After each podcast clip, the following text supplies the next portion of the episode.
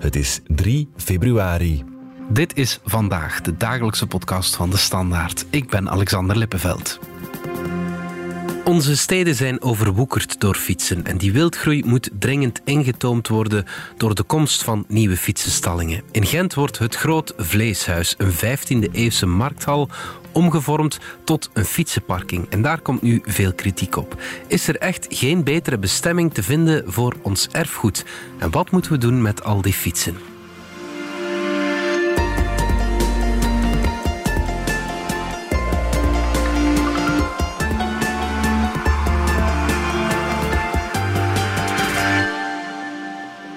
Geert zelfs van onze cultuurredactie. Je bent onze erfgoedspecialist en dus de ideale persoon om uit te leggen wat dat groot vleeshuis juist is. Vertel eens. Ja, het uh, groot vleeshuis ligt in het oude historische centrum van Gent. Het ligt vlakbij de Korenmarkt, vlakbij het Gravensteen. Uh, heeft dus wel wat uh, symbolische waarde. Mm -hmm. Het is een, een, oude hal eigenlijk. Die dateert uit de 15e eeuw. Als ik zeg een hal, dan bedoel ik daarmee... Ja, het is eigenlijk een stenen omhulsel. Ja. een overdekt plein zou je kunnen Zeggen. Zoals we de lakenhallen uh, bijvoorbeeld ook kennen in Yper iets gelijkaardigs. Uh, ja, precies. Ja, het, het, is eigenlijk ja. een lange hal met vooraan en achteraan poorten. Okay. Dus eigenlijk zit er qua interieur zit er niet veel in. -huh. Alhoewel we ook niet mogen zeggen niets. Want helemaal aan de achterkant zit dan toch nog een kapel van de beenhouwersambachten. Mm -hmm. En daarin zit iets heel belangrijks, er zit een muurschildering.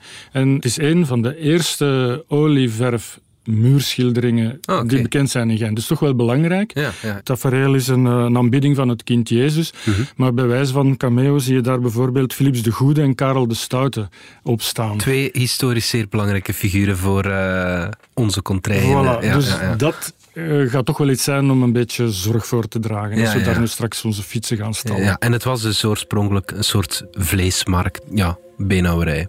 Ja, maar heeft nadien in de loop van de geschiedenis verschillende andere invullingen gekregen. Okay, ja. uh, er, er, heeft ooit een postkantoor in gezeten. Ja, een groentemarkt, dat lag nog vrij dicht bij de ja. oorspronkelijke functie natuurlijk. Ja. Het, is het ligt vis... ook aan de groentemarkt. Ja, dat, voilà, inderdaad. gebouw, het, is, het is ook een viswinkel geweest. Maar het is ooit ook een parkeergarage geweest. En wat dat betreft zitten we toch eigenlijk wel heel dicht bij, bij de fietsenstalling. ja, ja, ja, en de, de, voorbije jaren ja, was het ook weer vrij dicht bij het markthalconcept. En, en was het eigenlijk een uh, promotiecentrum voor de Oost-Vlaamse streekproducten. Ja, oké, okay, goed. Maar het gebouw is vandaag wel in heel slechte staat, hè? Ja, dat klopt inderdaad. Men, men, heeft in 2021 heeft men vastgesteld dat er van die talrijke dakkapellen die er over dat heel lange gebouw verspreid zijn, dat daar stenen van los zaten. Men heeft ook gemerkt dat die, de muren instabiel waren. En als je binnen in het gebouw kijkt, dus er zitten van die heel oude houten historische dakspanten in, ja, die eigenlijk ook niet meer solide zijn. Ja. En dan heeft men eigenlijk per onmiddellijk besloten dat de provincie Oost-Vlaanderen zou verhuizen. Mhm. Jammer genoeg had de provincie Oost-Vlaanderen ook niet uh, het nodige geld om te zeggen wij kopen het gebouw ja, ja. of wij gaan zorgen voor de restauratie. Dus ze zijn daar weggetrokken en sindsdien staat het leeg. Ah, ja, okay, en, en zijn de muren gestut. Dat kun je aan de buitenkant heel goed zien. Maar ook van binnen staan er, om die houten dakspanten op te vangen, staan daar uh, stalen staketsels in om, ter ondersteuning. En nu, Geert, wordt het dus een fietsenstalling? Ja, dat, dat plan is heel plots naar voren geschoven, een beetje uit noodzaak, om, omdat er eigenlijk ja, dringend iets moest gedaan worden aan die fysieke toestand van dat gebouw. Mm-hmm. En dan heeft men gezegd, oké, okay, ja, we maken er een fietsenstalling van. Het idee zou zijn dat er een capaciteit van 400 fietsen zou komen. Mm-hmm. Nu, er wordt ook al gesproken dat er ook voorzieningen zou zijn dat wie daar passeert, daar ook even zou kunnen verpozen. Mm-hmm. Uh, er zijn ook al ideeën nu om daar uh, ja, een soort van hub te maken uh, waar een fietsuitleenpunt zou komen. Ja, en het idee zou zijn om daar bijvoorbeeld een, een klein onthaalpaviljoentje voor te maken. Wat op zich niet mis is, want dat zijn van die losse structuren die je er ook weer gewoon kunt gaan uithalen. Ja, Trouwens, ja, ja. op dit moment zit er ook een soort losse structuur in van architecten Cousset en Goris, okay. die we kennen van de, van de krook van de bibliotheek. Okay, ja. Uh, kun je er gewoon uithalen zonder dat het gebouw schade leidt. Ja, oké, okay, goed. Waarom kiest de stad nu voor een fietsenstalling? Ja, het is een beetje een, eh, een win-win verhaal. Het is ook een verhaal van grote noodzaak, eh, van dringende noodzaak. Ja, men stelde vast, het gaat niet goed met dit gebouw. Er is instortingsgevaar. Uh, hier moet dringend stabiliteitswerk aan gebeuren. Mhm. En dan bleek dat uh, de schepen van mobiliteit, dat die ja, zowaar op zijn begroting nog 3,1 miljoen over had die al geoormerkt was om daar een ondergrondse fietsinstalling van te maken. Mhm. Die zou komen aan het Koophandelsplein, dus in de buurt van het uh, Oud-Justitiepaleis. Mhm. En dan hebben ze gezegd van ja goed, als we dat plan nu laten varen en we pompen dat geld in de herstelling van uh, de vleeshal, dan lossen we meteen eigenlijk twee problemen in één keer op. Ten eerste, we redden op heel korte termijn het vleeshuis. En ten tweede, uh, ja, we hebben de fietsenstalling waar we dringend nood aan hebben. Philippe Watteeuw, de bevoegde schepen, legde zijn plannen deze week uit in de afspraak. Um, enerzijds hebben we ervoor gezorgd dat we genoeg budget hadden, voldoende budget hadden om uh, de renovatie, de restauratie van het gebouw te doen en het te redden. En dan was er uh, inderdaad, dat waren budgetten vanuit mobiliteit. Er is echt nood aan fietsstallingen in Gent. En dus, dat was de tweede doelstelling die erbij kwam. En dan werd het de fietsstalling. En het mooie is dat het eigenlijk ook wel een goede invulling is. Want als je vertrekt vanuit de uh, intrinsieke erfgoedwaarde, de ruimtelijkheid, de dakconstructie um, van dit gebouw, dan is uh, een fietsstalling een goede oplossing. Omdat je die ruimtelijkheid toelaat, omdat je ook de dakconstructie kan openlaten en dat je eigenlijk ook geen structurele ingrepen moet doen om dit te realiseren. Geert, Theo legt nu 3,5 miljoen op tafel, maar daarmee alleen gaat hij het niet kunnen doen, hè? Nee, nee, hij heeft versterking nodig. Uh, want het totale budget zal uh, ja, ongeveer 7 miljoen en half zijn. Uh -huh. Maar zijn collega schepen van uh, Facility Management komt eigenlijk met nog eens evenveel geld erbij. En dan is er ook nog 900.000 euro nodig om ja, eigenlijk het, eh, het restauratiewerk te doen. En daarvoor dient de stad Gent een aanvraag in bij het agentschap onroerend erfgoed, mhm. waar ja, die, die zullen instaan voor de restauratie en renovatie. Straks gaan we nog even door waarom uh, dat zo gevoelig ligt. Maar eerst, chef Poppelmonde van onze binnenlandredactie. Als mobiliteitsexpert heb je al vaak geschreven over de wildgroei aan fietsen in onze steden ik veronderstel dat die nieuwe fietsenstalling in Gent geen overbodige luxe is. Hè? Nee, zeker niet. Er is uh, heel veel nood aan extra fietsenstalling in heel Vlaanderen, omdat er veel meer fietsers zijn. -hmm. Het aandeel van mensen dat met de fiets naar het werk gaat, stijgt elk jaar opnieuw. In Gent is het aantal fietsers op zes jaar tijd gestegen met 60 procent. Okay. Op een aantal populaire fietsroutes is er zelfs sprake van een verdubbeling van 1 miljoen naar 2 miljoen fietsers op jaarbasis. Mhm. Dat, is, uh, dat is ontzettend natuurlijk. Hè. Dat zie je in alle steden, ook in Kortrijk, Leuven, uh, overal. Vlaanderen is na Nederland de grootste fietsregio van Europa, zegt Fietsberaad Vlaanderen. Ja. En dat wordt alleen maar groter. En die fietsen moeten natuurlijk allemaal ergens naartoe. Ja, ja, ja, inderdaad. Ze moeten ergens geparkeerd worden. Dan ook, waar staan ze nu uh, als we dan kijken naar Gent, als we nog even naar die stad kijken? Voor een groot deel natuurlijk al in bestaande fietsenstallingen. Mm Gent telt al 45.000 plaatsen voor fietsenstallingen. Gent-Sint-Pieters, het station, heeft de grootste fietsenstalling van Vlaanderen met mm -hmm. 10.000 plaatsen. Dat klinkt ja. ontzettend. Ja, in, in, Leuven is er ook recent aan het station een heel grote parking bijgekomen met 3000 extra plaatsen. Maar overal staan die binnen de kortste keren helemaal terug vol. Die 3000 plaatsen, zegt de schepen in Leuven, die staan alweer vol. Dus uh, dat leidt ertoe dat fietsen vandaag ook heel vaak niet in die fietsenstallingen staan. En dat is dan ja. op pleinen, in straten, in de buurt van de stations, maar, maar vooral ook in die stadscentra. Want bijvoorbeeld de hele discussie rond het vleeshuis, dat zijn natuurlijk geen mensen die naar het station gaan, dat zijn mm -hmm. mensen die op café gaan, die in het stadscentrum moeten zijn. En mensen hebben nogal de neiging om hun fiets zo dicht mogelijk te willen parkeren bij waar ze moeten ja, zijn. Ja, ja. Uh, wat logisch is. Wat heel logisch wel, is. Ik, ik, ik, doe dat zelf ook. Als ik in, in, in, een bepaalde straat in Leuven moet zijn, dan zoek ik een boom en dan zet ik die fiets daar tegen. Op zich is dat heel logisch, maar toch, oké, okay, als stad moet je, wil je dat niet. Hè, want dan, je ziet het in heel veel steden dat die pleinen overrompeld worden door fietsen. Mm -hmm, en dat mm -hmm. is iets wat je natuurlijk zoveel mogelijk wil, wil proberen te vermijden als stad. Het vleeshuis in Gent zou maar plaats bieden voor 400 fietsen. Dat is denk ik een druppel op een hete platen daar in het uh, toeristisch centrum van Gent. Ja, op zich is dat natuurlijk zo, maar alle beetjes helpen. Het, het is niet altijd evident om inderdaad, zeker niet in die historische stadcentra, om mega stallingen voor duizenden plaatsen, zoals je die vaak aan stations ziet. Mhm. In zo'n historisch centrum is dat veel moeilijker. Dus moet je het misschien wel op ja, kleinschaliger hier en daar een parking voor 400, uh, eh, voor 400 fietsen. Dat is wel misschien wel de manier waarop je het in zo'n stadscentrum moet aanpakken.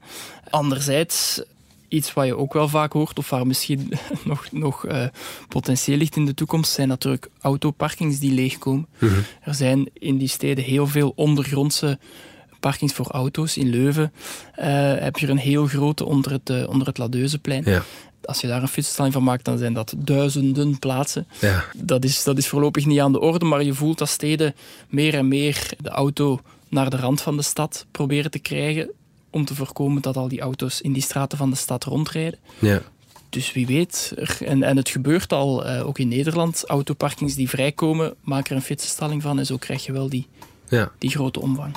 Dat lijkt wel een quick win of niet? Uh, dat je op zijn minst al een deel van die parkeergarages vrijmaakt voor fietsen? Ja, dat is zo wij, omdat inderdaad de hele discussie is nu waarom zo'n mooi historisch gebouw tot fietsenstalling maken. Op zich liggen er gigantische, ja, lelijke betonnen, betonnen plekken onder die steden. Ze staan alleen vandaag nog vol met auto's. Maar heel veel steden hebben de ambitie om die auto uit de stad te krijgen. Dus ja, hoe doe je dat? Door parkeerplaatsen af te nemen. Parkeerplaatsen zijn de sleutel voor de hele mobiliteit in een stad, wordt heel vaak door experten gezegd. Dus haal daar wat plaatsen uit. Dat moet daarom inderdaad niet de hele, de hele parking in één keer zijn, maar waarom die op zijn minst één verdieping van een autoparking tot fietsenstalling maken. Dan mhm. kan je meteen duizenden fietsen kwijt. Ja.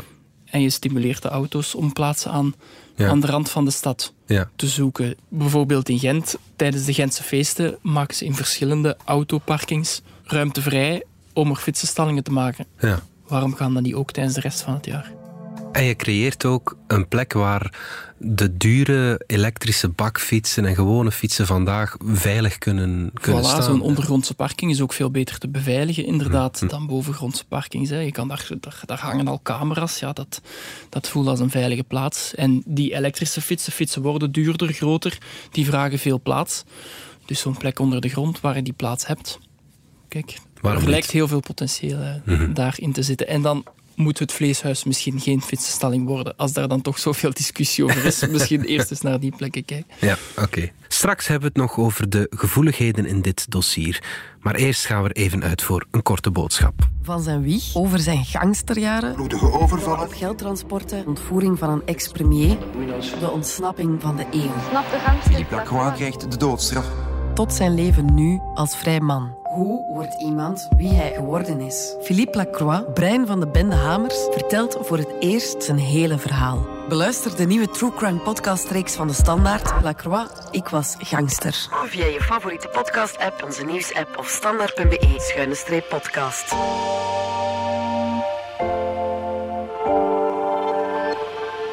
De vierde aflevering van Lacroix, ik was gangster, komt dit weekend uit zeker luisteren. En naar die andere drie ook natuurlijk. Nog even terug naar eh, Gent, waar de nood hoog is en er een hal is in de binnenstad die leeg staat. En toch zijn heel wat Gentenaars niet te spreken over de plannen. Fietsenstellingen, dat is ergens wel een must. Wel jammer inderdaad van het gebouw, maar ik snap het wel waarom dat ze het doen. Not dan. Dat pand heeft meer capaciteiten dan dat. Hou het maar, uh, moet ik zeggen, uh, historisch sowieso heb er gemengde gevoelens over. Enerzijds uh, denk ik, uh, ja inderdaad, uh, er zijn ooit nog auto's in geparkeerd, dus dat er vandaag fietsen in geparkeerd worden.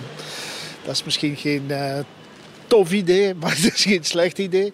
Anderzijds vind ik het wel jammer voor zo'n mooi gebouw dat er geen andere bestemming voor kan gevonden worden. Ik denk, de provincie is er nog ooit in, in genesteld met, met plaatselijke heerlijkheden.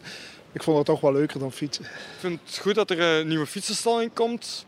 Maar ik vind wel dat ze hun geld beter kunnen investeren in andere projecten die interessanter zijn voor de buurt. Eh. Om nu van de vleeshal een fietsenstalling te maken, eh, vind ik misschien een brug te ver. Ook wat betreft de subsidies die eraan besteed worden, uh, denk ik Ik zou er, ja, ik zou er iets, iets, anders mee doen met zo'n mooi gebouw. Ik vind het triestig, zo'n mooi oud gebouw. En wat dat vroeger een doel had, lijkt dat nu het vleeshuis was, met, met, waar je iets kon gaan drinken en gaan eten, was, nog, was wel gezellig. Maar nu een fietsenstalling, allee, ja, dat is een onderwaardering voor het gebouw. Een oud historisch gebouw mag niet verloren gaan. Geert, terug naar jou. Je hoort het. Veel inwoners zien het vleeshuis liever geen fietsenstalling worden of hebben er toch een heel genuanceerde mening over. Waarom ligt dat zo gevoelig? Ja, je merkt het nu opnieuw. Hè. Het is net zoals bij de discussie over het Gravensteen in Gent mhm. en, en Hutsteen in Antwerpen. Ja, dat mensen zich blijkbaar enorm identificeren met die gebouwen die zo diep geworteld zijn in, in de geschiedenis van hun stad. Ja, het zijn ook twee gebouwen die aangepast uh, geworden zijn de laatste jaren. Waar, waar plannen, zijn. Ja, ja. Ja, ja, Dus ja, voor, voor een aantal mensen ligt het dan inderdaad moeilijk dat in een gebouw dat zo beladen is met, met geschiedenis die zo ver terug gaat in de tijd, uh, ja, dat, dat het dan een redelijk basale invulling krijgt. Hè, van, uh, ja, zoals een fiets daar gaan stallen. Er wordt ook gesproken over uh, dat men dan toiletten gaat onderbrengen. Mm -hmm. ja. Dus dat is voor sommigen toch wel een, een stap te ver. Ja. Ook minister van Onroerend Erfgoed, Matthias Diependalen, die is niet helemaal akkoord met de plannen. Dat zei hij in het Vlaams parlement. En dan heb je hier het Vleeshuis, een van de meest iconische middeleeuwse gebouwen. En dan is het maar vreemd dat je zegt van kijk, als stadsbestuur willen wij bezoekers en onze Gentenaren zelf laten kennismaken, laten beleven met dat middeleeuwse centrum. En dat je dan net in een van de centrale gebouwen daarvan voor iets anders gaat gebruiken dan dat, dat, dat, die middeleeuwse beleving. En daar zit inderdaad, strookt dat niet met mijn visie. Geert, heeft hij een punt, de minister? Ik merk dat hij dezelfde redenering aanhoudt als degene voor de herbestemming van kerken en religieus erfgoed, mhm. hè, waar uh, de ontwijding van een kerk vooral voor de religieuze overheid heel gevoelig lag mhm.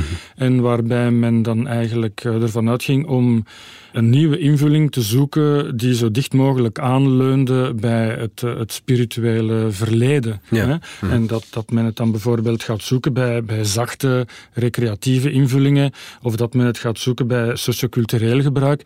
Wel, eigenlijk Dezelfde redenering maakt Matthias Diependalen nu. Iemand die vanuit de NVA natuurlijk heel gevoelig is voor, voor de identiteit, voor de geschiedenis. We zien dat nu ook met uh, het verhaal van Vlaanderen. Inderdaad. Uh, dus uh, ja, die geschiedenis is heel dierbaar, heel waardevol. Mm -hmm. En hij heeft nu dezelfde redenering van dat een, een nieuwe invulling of een herbestemming best zo naadloos mogelijk of zo dicht mogelijk aansluit bij, bij de oorspronkelijke invulling. Dus hij vindt een fiets een stap te ver. Ja. Maar je ziet daar natuurlijk ook de, de botsing van de symbolische waarde die verschillende mensen aan, aan de verschillende elementen in dit verhaal toekennen. He, voor Philippe Watteau, een, een ecologist, is uh, een fiets een heel waardevol ja. goed. Ja. En voor Matthias Diependalen is uh, het uh, historisch centrum van Gent en dit gebouw met uh, zijn verleden heel belangrijk. Ja, ja, absoluut. Ja, ja. En zal misschien de fiets een beetje lager in de ranking staan. Mm -hmm, mm -hmm. Anderen vinden het idee niet zo gek hè, dat daar een fietsenstalling zou komen. Nee, er zijn verschillende mensen die er eigenlijk weinig graten in zien. Mm -hmm ja, het verbaast ons ook niet dat de Vlaamse bouwmeester uh, dat die ja, gewoon heel nuchter kijkt naar, naar dat gebouw, het analyseert en, en ziet dat het eigenlijk een stenen omhulsel is, waar bijen door er wat fietsen in te stallen geen inbreuk gaat doen aan, aan de erfgoedwaarde. Er gebeurt geen destructieve of geen onomkeerbare dat is het. Uh, die invulling die is perfect reversibel. En, en uh, ja, dat is eigenlijk ook het uh, hele discours dat je tegenwoordig hoort bij, in architectenkringen en bij andere bouwmeesters. Zo denk maar aan de Brusselse bouwmeester, waar ervoor gepleit wordt om in de Brusselse Noordwijk al die afgeleefde torens niet gaan plat te slaan en gaan te vervangen door nieuwbouw, omdat dat eigenlijk aan CO2 voor de productie eigenlijk ook weer enorm een hoge prijs zou zijn, maar dat je gewoon probeert om zoveel mogelijk waardevol patrimonium dat we hebben, of infrastructuren die we hebben, om die te hergebruiken en eventueel te renoveren. Ik zie eigenlijk ook op de sociale media nog wel een aantal leuke ideeën passeren. Okay. Er zijn daar bijvoorbeeld mensen die, die overtuigd zijn van uh, de groene gedachte en van de mobiliteit met de fiets. Mm -hmm. Die zeggen van waarom zou je het niet nog actiever gaan gebruiken in plaats van ja, een, een fietsenstalling is al bij al ja, redelijk passief. Ja. Mensen die zeggen van maak daar een recreatief punt van en laat dat eigenlijk de start zijn van uh, een fietsenroute in Gent. Ja. Een historische uh, fietsroute, dan is iedereen misschien tevreden. Voilà, dat... Ja, dat is misschien wel een goed idee. Het is nu voor 15 jaar dat het Vleeshuis een fietsenstalling zal zijn, of meer dan waarschijnlijk. Wat wordt het daarna? Ja, daar liggen alle mogelijkheden nog open. Het is inderdaad een voorlopige titel. Uh, als ik minister Diependalen daarover bezig hoor, dan zou je precies wel graag hebben dat het iets minder lang is. Ja, ja. Maar dan moet je natuurlijk gaan uitkijken naar een, uh, een nieuwe invulling. Hè. En er wordt al gesproken van uh, ja, dat, dat je daar tijdens de Gentse feesten de, de, de minder woelige activiteiten zou kunnen onderbrengen. Ja, of dat je daar rustige concerten zou kunnen doen, bijvoorbeeld. Maar ik denk dat we er moeten voor oppassen, omdat uh, ja, stilaan de grens wel bereikt is van herbestemmingen waarbij men bijna als een paspartout antwoord begint te kijken naar een stilteplek Mhm. mm -hmm. of naar de zoveelste food market ja. of, uh, of naar een culturele bestemming. Mm -hmm. Dus misschien kunnen we daar eigenlijk een beetje kijken naar, naar wat men bij de herbestemming met kerken eigenlijk allemaal heeft gerealiseerd, wat ook zeer gevoelig lag, ja, ja. maar waarbij inderdaad een aantal heel voorzichtige, rustige herbestemmingen hebt, maar uh, ja, op sommige plekken, uh, zoals bijvoorbeeld in Zwijnaarden, heb je een sporthal. Uh, in Gent is er een circushal. -hmm. In Roeselaren is er dan inderdaad zo'n lokaalmarkt. Maar in Wetteren en in Hombeek -hmm. hebben ze gekozen voor het betere leven. -hmm. En is het een brouwerij geworden. Oké, okay, ja, ja, Dus ja, ja, soms kun je toch wel ja met een aantal stappen te zetten iets verder afgaan van de originele bestemming. En ja, ja, zijn er toch heel mooie dingen Ik vind ook de, de, boekenwinkel in de kerk in Maastricht een uh, onwaarschijnlijk uh, mooi voorbeeld. Misschien is dat wel een uh, Of idee. de Predikerenkerk in Mechelen, die een pracht van een bibliotheek geworden is. Inderdaad. Goed, Geert Zels, dankjewel. Met plezier. Dit was vandaag de dagelijkse podcast van De Standaard. Bedankt voor het luisteren. Volg ons op Spotify, Apple Podcast of eender welk ander podcastplatform. In onze gratis app DS Podcast kan je niet alleen ons werk beluisteren, maar ook de beste podcasttips terugvinden met zorg geselecteerd door onze redacteur Max de Moor. Alle credits van de podcast die je net hoorde vind je op standaard.be-podcast. Reageren kan via podcast.standaard.be. Morgen zijn we opnieuw.